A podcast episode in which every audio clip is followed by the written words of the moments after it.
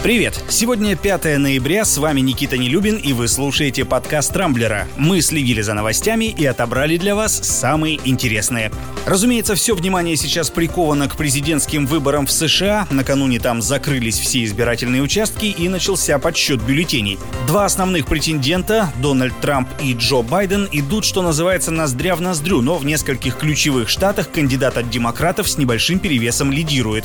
Более ясной картина станет после того, как будут подсчитаны голоса, отданные по почте. На это может уйти еще несколько дней. Выборщики пока что тоже на стороне Байдена. Напомню, для победы одному из кандидатов надо получить 270 голосов коллегии. Тем не менее, все это не помешало Дональду Трампу заранее объявить о своей победе, хотя, повторюсь, цифры пока говорят об обратном. Стоит также отметить, что в ходе президентской гонки ни одна из сторон не пожаловалась на кибератаки и прочие вмешательства извне. Во многом это произошло благодаря превентивным превентивным мерам, которые власти США приняли в том числе против российских киберструктур. И если в цифровом пространстве Соединенных Штатов царит относительное спокойствие, то в реальной жизни ситуация куда более напряженная. В нескольких американских городах прошли массовые беспорядки с участием сторонников обоих кандидатов в президенты.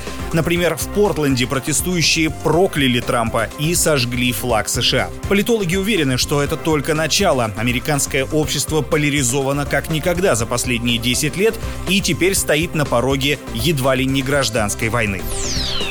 Но вернемся в Россию. Наша страна, увы, установила новый антирекорд по коронавирусу. За позапрошлые сутки было выявлено 19 768 новых случаев. Это абсолютный максимум с начала пандемии. Большинство из них, как всегда, приходится на Москву, и это несмотря на то, что основная часть населения столицы ответственно относится к своему здоровью и соблюдает установленные требования. По крайней мере, так говорят в Главном контрольном управлении Москвы. В Роспотребнадзоре тем временем продолжают заниматься заниматься крайне неблагодарным делом – прогнозами. По данным ведомства, пик заболеваемости придется на середину ноября, а показателей, которые были зафиксированы минувшим летом, стоит ожидать только к следующей весне. Кстати, эпидемиологи продолжают находить все новые нестандартные симптомы ковида. Ранее речь шла о сыпи с болезненными бугорками красного цвета, а теперь одним из признаков заражения эксперты назвали заложенность ушей. Причем этот симптом не такой уж и редкий, в отличие от кожных высыпаний высыпаний. Очень надеюсь, что этот выпуск подкаста вы слышите хорошо. История с карикатурами Шарли Эбдо продолжает набирать обороты и снова не обошлось без Чечни. Пару дней назад газета «Вести Республики» опубликовала у себя в Инстаграм своеобразный ответ на скандальные картинки французского издания с пророком Мухаммедом. На одной из карикатур антропоморфный журнал Шарли Эбдо с надписями «Фейки» и «Исламофобия» жмет руку вооруженному террористу. Таким образом, чеченские журналисты с их же слов решили показать, как на самом деле должна выглядеть сатира в профессиональных СМИ. Впрочем, вскоре модераторы Инстаграм удалили картинку, которая якобы содержит сцены насилия или упоминания опасных организаций. Ну а в Шарли Эбдо тем временем еще раз продемонстрировали, что никто им не указ. Вчера на обложке свежего номера появились три нарисованные полуголые женщины, которые танцуют канкан, -кан, держа при этом в руках свои же отрубленные головы с застывшей на лице улыбкой. Карикатура дополнена надписью «Франция всегда будет Францией».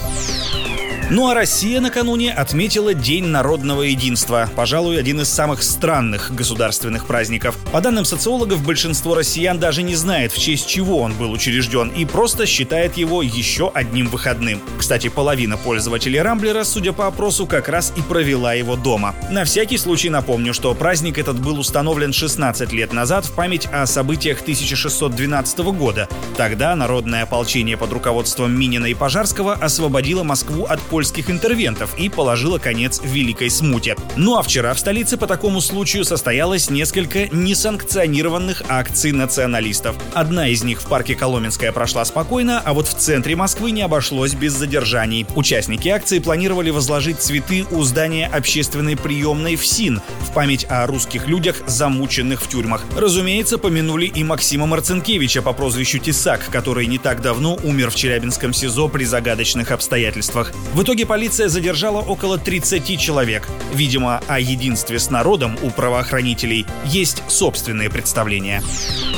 До Нового года еще почти два месяца, но в некоторых регионах России его наступление уже ощущается. Например, в городе Урай, это в Ханты-Мансийском округе, разыгралась история в лучших традициях фильма «Ирония судьбы» или «С легким паром». В местную полицию обратилась женщина. Она рассказала, что пришла вечером с работы домой, забыла закрыть входную дверь и уснула, а посреди ночи проснулась и увидела в своей кровати постороннего мужчину, который спал рядом. Хозяйка с криками выгнала незваного гостя, а пару дней спустя обнаружила пропажу денег и паспорта. По фотороботу, составленному со слов потерпевшей, полиция нашла и задержала ночного визитера. Однако подробности того вечера он так и не смог вспомнить, поскольку был сильно пьян. Финал у этой истории, в отличие от знаменитой новогодней кинокомедии, получился весьма безрадостным. Вора за Соню арестовали, и теперь его ждет суд за кражу.